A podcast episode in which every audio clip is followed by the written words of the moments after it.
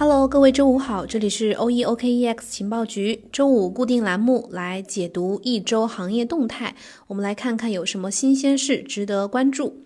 第一个模块是机构和公司方面的动态。首先呢，是关于整个呃目前的投资公司对比特币的一个投资的一个数据。呃，有一个叫 Arcane Research 的加密数据公司，它的他们公司的分析师叫 Vital Landy，在 Twitter 上面透露说，目前投资公司已经拥有超过八十万枚的比特币，占到了比特币当前供应量的百分之四点三。如果我按照我们当前的呃比特币的市价去计算的话，比特币基金持有的就是这些公司持有的比特币的价值呢，差不多现在是超过了四百六十亿美元，其中呃依然还是灰度投资这家公司占了一个大头，占到了持有量的百分之八十二。目前呢，这个趋势就是布局比特币的上市公司和投资机构肯定是还是会越来越多的。按照那个 Bitcoin Treasury 的网站的数据来看的话，其实它这个百分之四点三的这个比例可能还要低一点。呃，因为目前我看了那个网站的数据，呃，目前所有的包括上市公司、还有私人公司、还有一些基金机构，他们持有的比特币数量呢，应该是占到了比特币供应量的百分之六点四、六点五四这样。这样的，所以还是挺高的。第二个呢是关于贝宝，嗯，也开始宣布用那个支持加密货币去结算付款了。根据路透社的独家消息，贝宝在呃周二的时候宣布，已经开始允许美国消费者使用他们持有的加密货币向全球的数百万在线商户呃付款，其中呢支持呃 BTC、ETH、呃 BCH 和莱特币这四种加密货币。然后这个举动呢，肯定会大大的去推动，呃，美国的数字加密数字资产的一个使用率。贝宝的客户现在可以在结账的时候，呃，用他们手里持有的加密货币去转换为法定货币，然后直接购买商品。然后他们公司接下来会在几个月之内去向他的两千九百万的商户去逐渐开放。贝宝，我们都知道是美国的商那个支付巨头嘛，然后它在全球差不多拥有三亿的用户，超过两千九百多万的这个商户。除了贝宝之外呢，Visa 其实呃，我昨天节目也说了，就是也开始用 USDC 去进行结算服务、结算付款。这两大都是做支付的公司，他们去支持加密货币结算呢，肯定会促进和加快整个加密资产进入到主流的经济活动当中，呃，进入到主流的金融领域。下一条消息呢是，呃，关于这个比特币交易所交易基金的，就是比特币 ETF。加密资产管理公司 CoinShares 和三 IQ 在四月初的时候，会在多伦多证券交易所，也就是 T X T S X 上面去推出新的一支比特币交易所交易基金。呃，这个 ETF 的名字呢叫三 IQ CoinShares Bitcoin ETF，然后交易代码是 BTCQ 这四个字母。目前是还没有等待，正在等待这个监管部门的批准。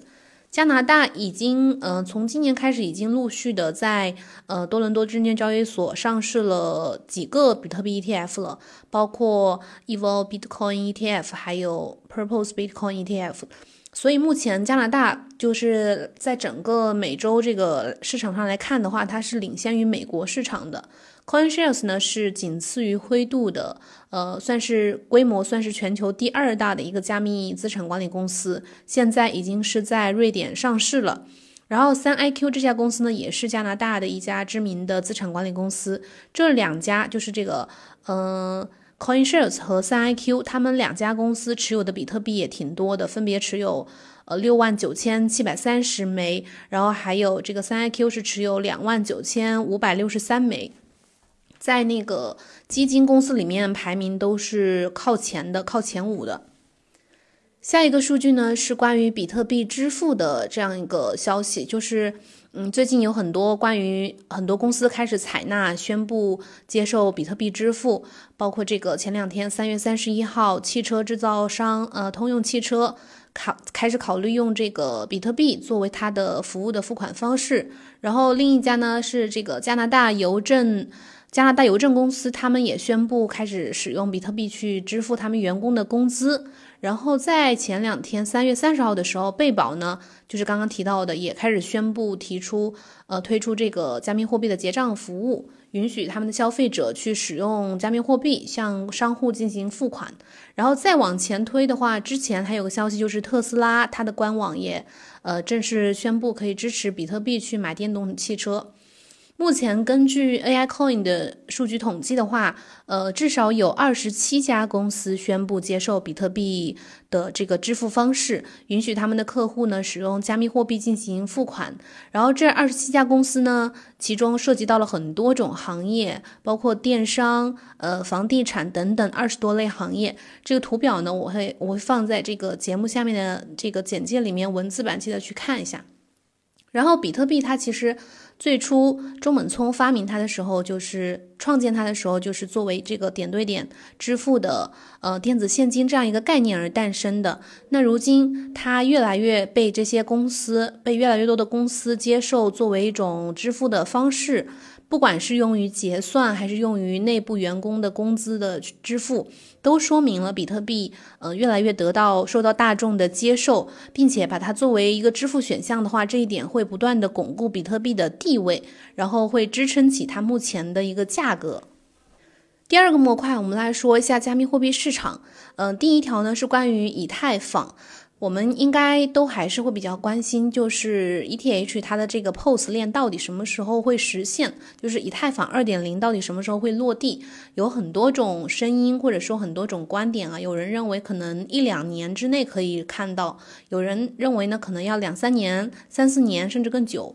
那最近有一个以太坊的核心开发者呢，他在呃网络上面、社交网络上面表示，说明年的这个时候，以太坊将会拥有呃四样东西。第一个呢，就是会用 POS 来验证它的这个区块链；第二个呢，就是费用销毁；第三就是接近零发行；第四就是完整的第二层可扩展性。那这意味着什么呢？意味着说到明年的这个时候，到这个阶段的话，以太坊以及 ETH 代币会有几个重要的转变，值得我们关注。就到那个时候的话，以太坊的共识机制呢，将会完全的转变，转变成这个 POS，也就是矿工呢，可能这个角色就要淡出以太坊的历史舞台了。然后它的整个挖矿的生态也会发生重大的改变。另外就是 ETH 呢将会进入一个完全通缩的这样一个模型这样的模式，然后就是 Layer Two 会逐渐的发展完善，目前其实已经呃发展的这个进展非常的快了，所以到明年的这个时候应该是会有一个比较成熟的比较成熟的生态。第二个消息是关于嗯加密投资产品，就是机构资金流入的流入加密市场的一个这样的呃金额的数据。根据欧洲数字资产管理公司，也就是刚刚前面提到的 CoinShares，他们提供的数据说，截止在三月二十七号的这前一周之内呢，加密货币投资产品的呃机构资金净流入总额是两千一百万美元。这是从去年十月份比特币交易价格低于一万四千美元以来的最低水平。就是说，可能他们这个数据表明什么？表明就是资金流入量可能相比就是从去年十月以来达到了一个最低水平。但是尽管这个流入量是有所回落回落的，就是有所减少的，但是机构投资者仍然是加密货币牛市背后的一个重要的推动力。另外，这一周的数据其实并不能反映，呃，机构资金流入的这个趋势在发生逆转，在发生改变。因为最近确实，比特币这些呃主流的加密货币，它的价格都来到了一个高位。那牛市它本来也不是一直用来加仓的，机构有钱，但是也不傻，所以说这也是一个比较正常的趋势。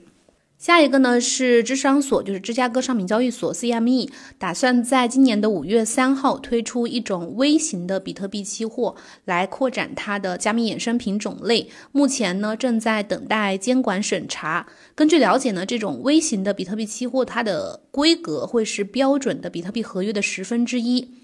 这个微型的比特币合约会采用现金交割的方式，就和它的这个之前推出的比特币合约是一样的。然后价格呢是基于他们智商所呃以美元计价的比特币参考价。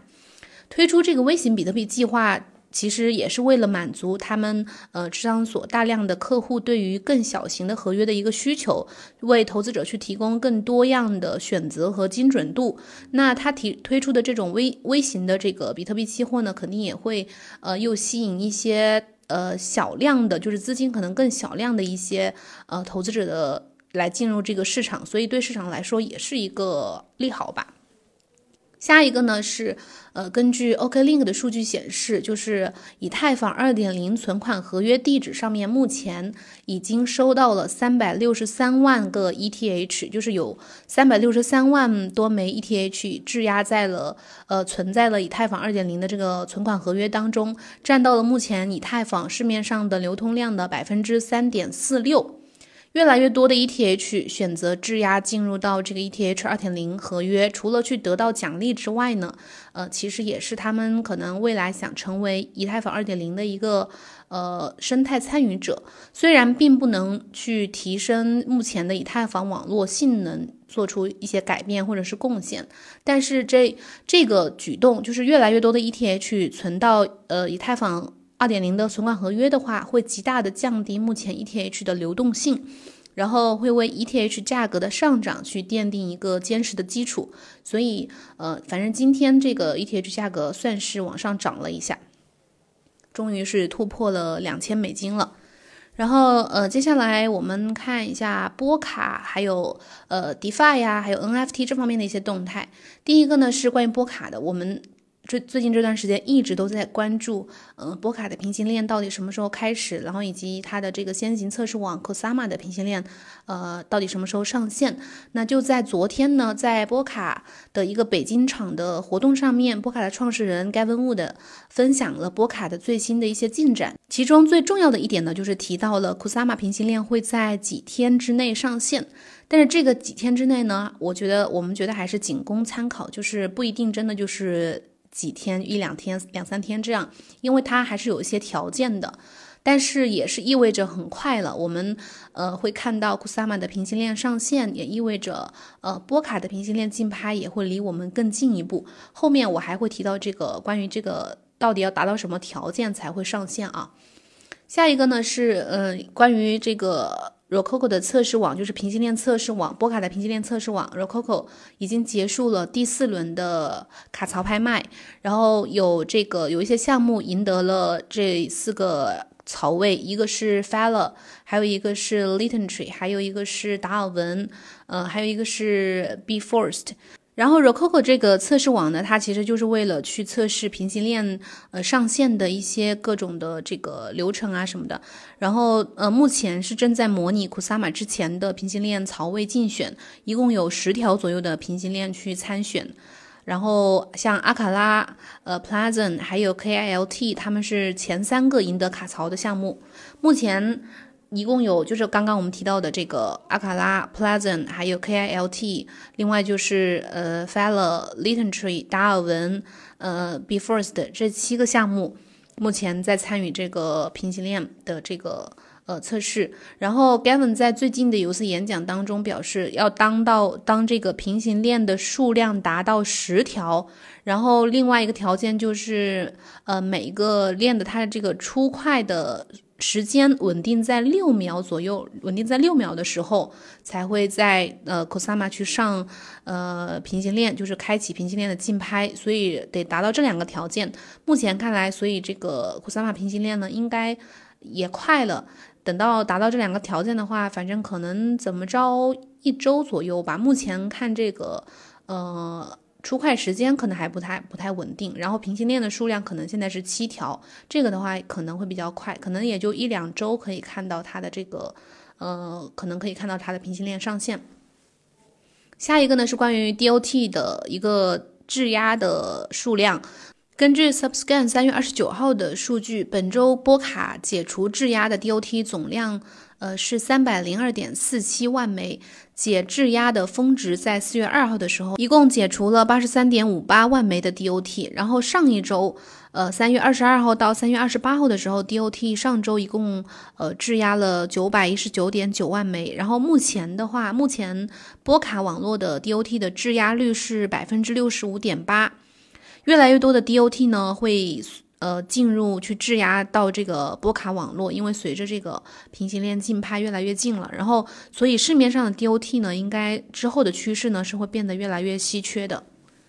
下一个是关于 Layer Two 的一个项目的进展吧。呃，根据四月一号昨天呃 AAVE 发布的官方的消息，他们宣布将部署以太坊侧链扩容方案 Polygon，就是现原先的这个叫 Matic。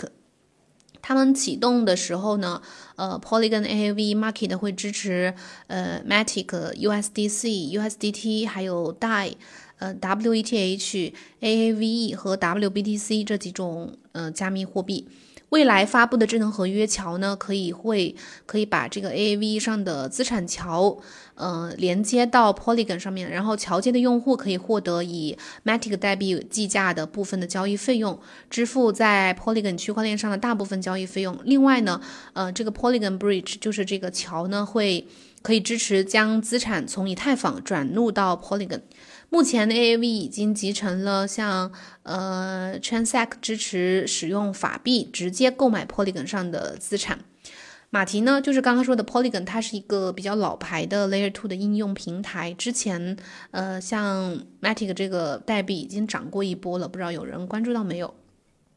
最后一个模块是行业声音，就是一些行业大佬的一些观点，我们来分享一下。第一个是来自这个录印。项目的 CTO，嗯，他在 B 世界的一个投资密码分享会上说，谈到这个 Layer Two，他说 Layer Two 的到来会让两件事发生。第一件事呢是 Layer Two 的智能合约钱包一定会流行起来。假设大部分项目都迁移到了一个 Layer Two 上的话，那就可以在 Layer Two 上面做一个智能合约钱包，跟所有的项目互联互通，这会是一个未来的趋势。第二个事情呢，就是呃 Layer Two 的。资金铺子，假设 Layer Two 盛行之后，呃，所有的资金都从 Layer One 转移到了 Layer Two，这就这这个时候就需要二者的资金打交道，但是对用户来说很麻烦，这个时候就需要一个代理来解决 Layer One 和 Layer Two 的交互问题，就是汇集大家的交易。Layer One 和 Layer Two 之间的资金交互、资产交互呢，将会成为接下来 Layer Two 领域项目发展的一个重点课题，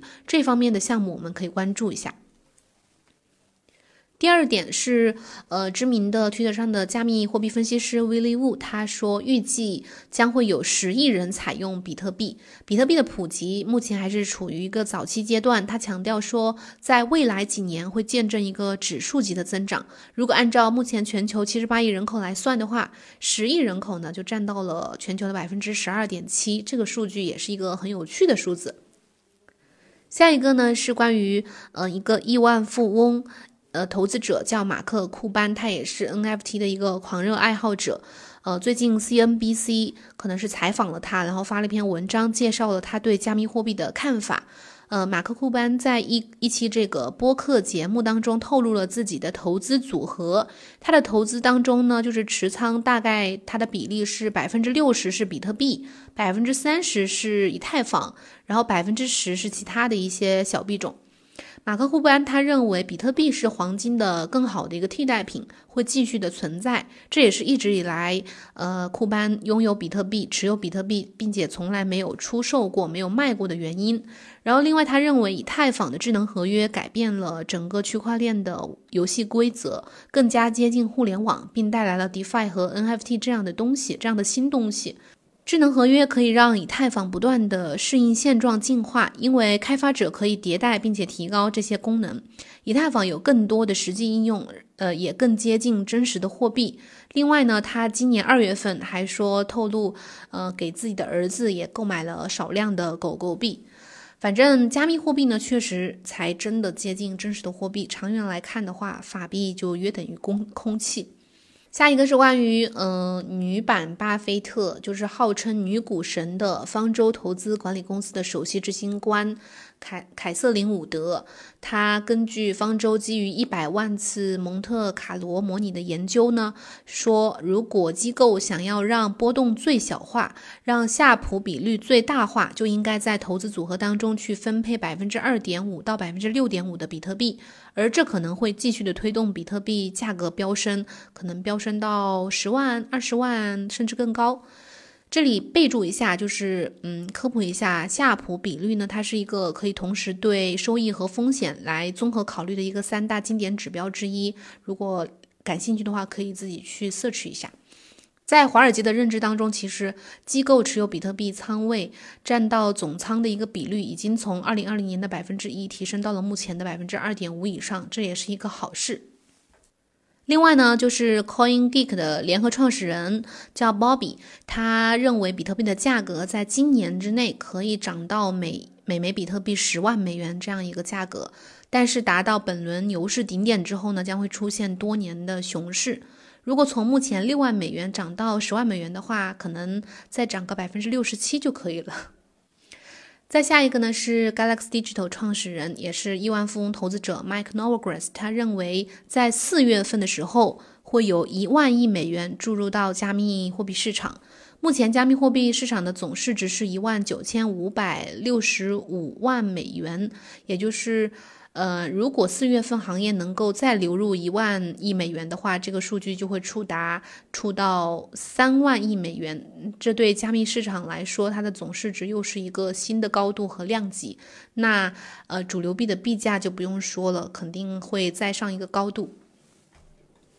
最后一个啊，最后一个观点是来自链上数据分析平台 CryptoQuant，它的首席执行官就是 CEO 说，现在应该 all in 比特币。他相信现在是时候把所有的筹码都投入到比特币上面。嗯，比特币价格和稳定币比率之间的相关性，根据他们高管的说法呢，稳定币比率暴跌，表明比特币和更广泛的加密货币市场可能正在为下一个上升、下一个上涨做好准备。All in 在国内呢又被称称为这个梭哈，虽然这个名词包含着不理智啊、冲动啊这些负面的含义，但是也能说明，嗯，像这些知名的平台，他们的高管对加密货币市场的一个极度看好。